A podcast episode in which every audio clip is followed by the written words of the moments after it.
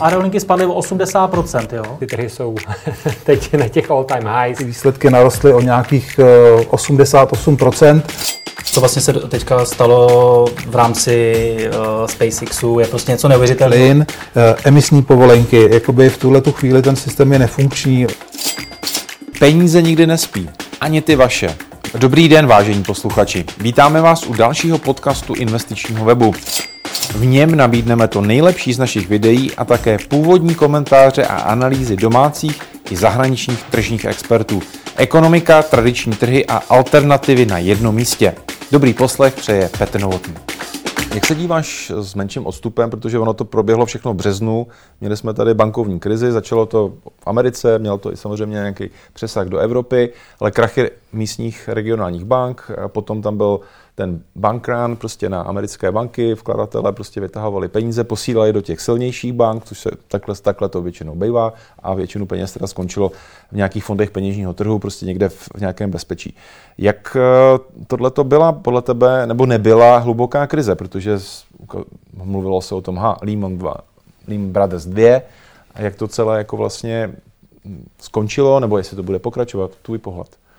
No, eh, byl to velice zajímavá situace, možná i precedens, jak jsme o tom mluvili ohledně Trumpa, protože nejdřív prezident přišel s tím, že víceméně všechny vklady jsou kryty. A možná to takhle nemyslel, ale takhle to zaznělo. A to je fenomenální věc. Tak moment všechny vklady v Americe jsou kryté. A pak k tomu přidal uh, guvernér Fedu, J. Powell, říkal, že si myslí, že by vkladatelé měli předpokládat, že jejich vklady, jejich vklady jsou v bezpečí. No tak zase to zní trošku jako, že to je trošku menší garance, ale stejně to trošku znamená, že jsou všechny vklady kryté, pojištěné. pojištěné. Mhm. A pak přišla ministrině financí a dala úplně jiný pohled a řekla, že víceméně ne, my se rozhodneme, když budou další banky, které budou mít problémy, my se rozhodneme kus po kusu, které banky zachráníme a které ne. A tady si myslím, že klíčový, klíčový moment, protože je tam pocit u veřejností, že peníze jsou garantované, kryté, zatímco experti velice dobře chápou, co se děje.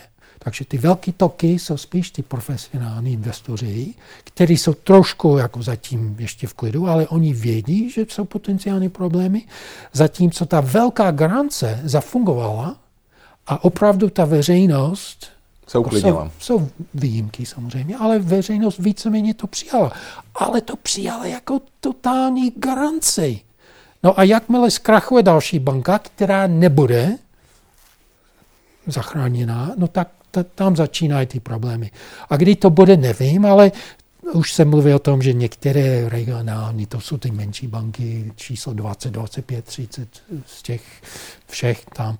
No tak eh, zatím dobré, tak já bych, jako investor bych použil tu, ten klid, proto abych se rozhodl, co bude dál.